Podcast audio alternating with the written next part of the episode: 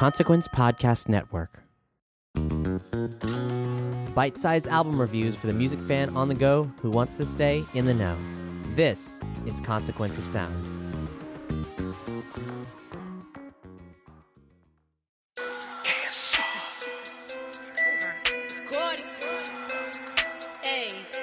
Invasion of Privacy, the debut album by Cardi B. An audio review by David Sackllah. Read by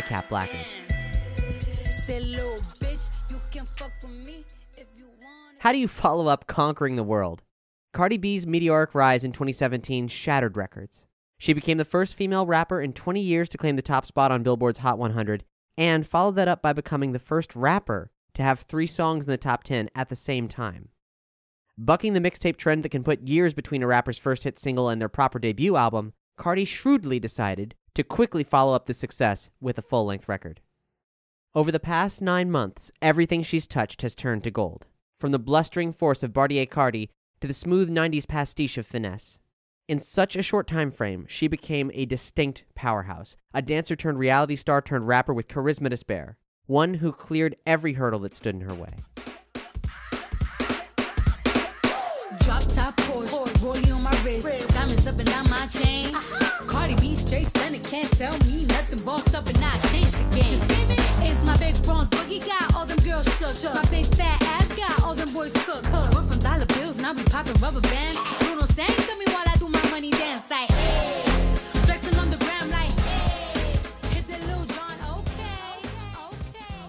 On Invasion of Privacy, she breezes past the challenge of a highly anticipated debut by making one of the most exciting rap albums in years.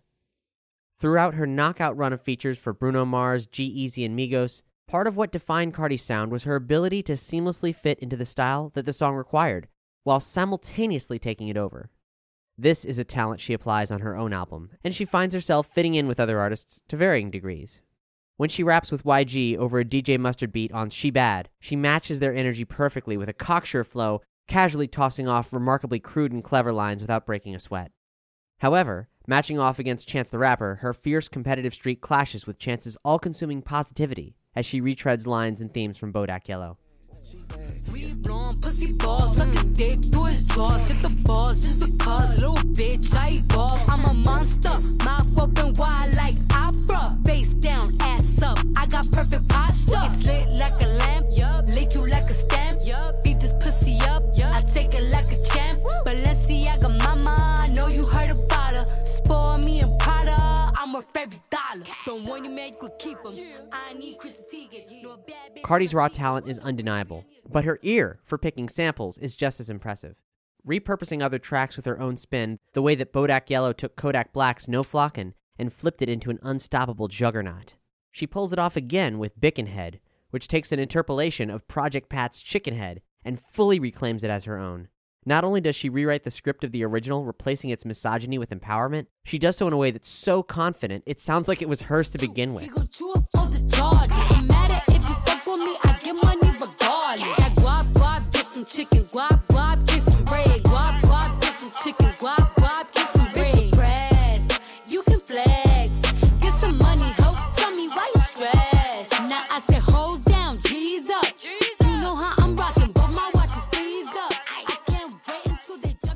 doesn't have to even be full samples, as references to songs by Beyonce, Lauryn Hill, and Tay shows her accumulation of rap knowledge both past and present, going so far as taking Sweet Pussy Saturday, an oft ridiculed hashtag that Plies championed in 2015, and building a chorus around it that works effortlessly.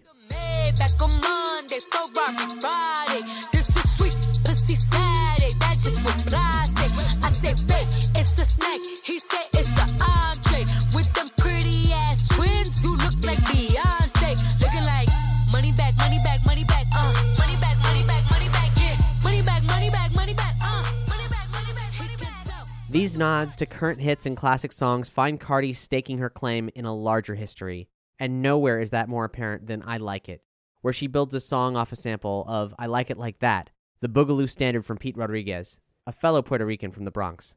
Paying homage to her heritage, Cardi recruits fellow Latin stars J Balvin and Bad Bunny to craft an entrancing crossover smash that's accessible yet never pandering.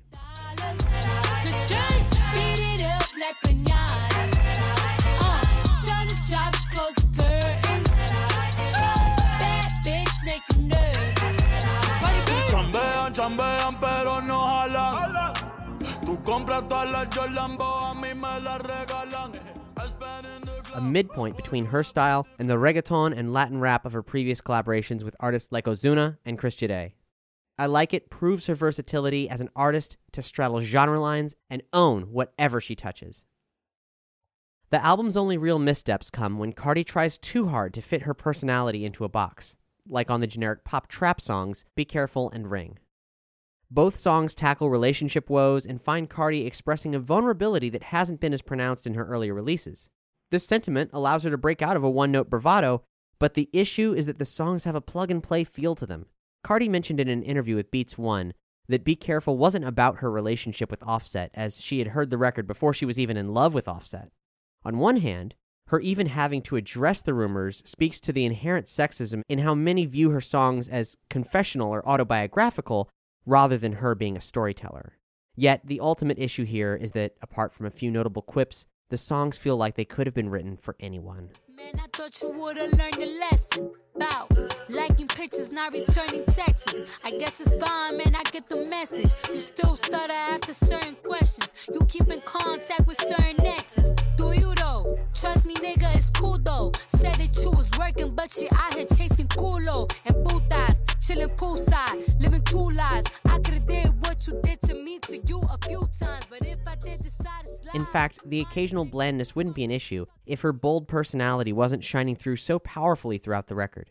On Through Your Phone, she takes on the role of a lover catching on to her partner's indiscretion and plays it with a panache and fury that only Cardi can, threatening to serve her partner cereal with a teaspoon of bleach alongside some already classic couplets. fake ass friends coming around acting like they my bros.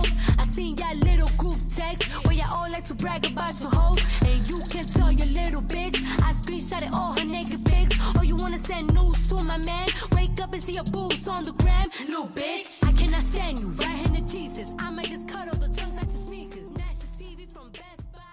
When she opens the album with Get Up 10, her own version of Meek Mill's Dreams and Nightmares, she does so with remarkable bravado and explosiveness. No one could mistake Cardi for anyone else.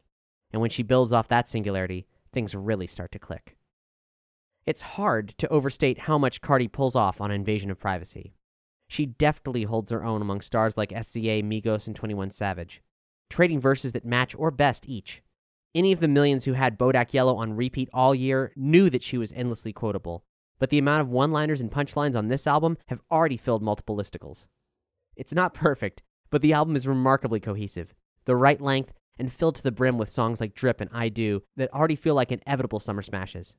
My little 15 minutes lasting long as hell, huh? She asks on I Do.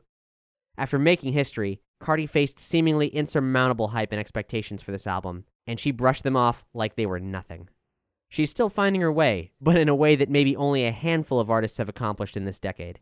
Right now, it feels like she can do anything. Came through dripping, drip, drip. Came through dripping, drip, drip. Came through dripping, drip, drip. Diamonds on my wrist, they dripping. Ice. Invasion of Privacy is out now via the KSR Group and Atlantic Records.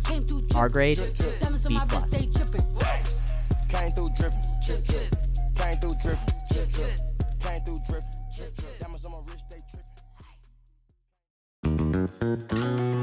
Stay tuned to Consequence of Sound for album review podcasts three times a week. If you love these shows, don't keep it to yourself. Let the world know. Rate and review us on iTunes and Podchaser. And be sure to check out our other programming on the Consequence Podcast Network.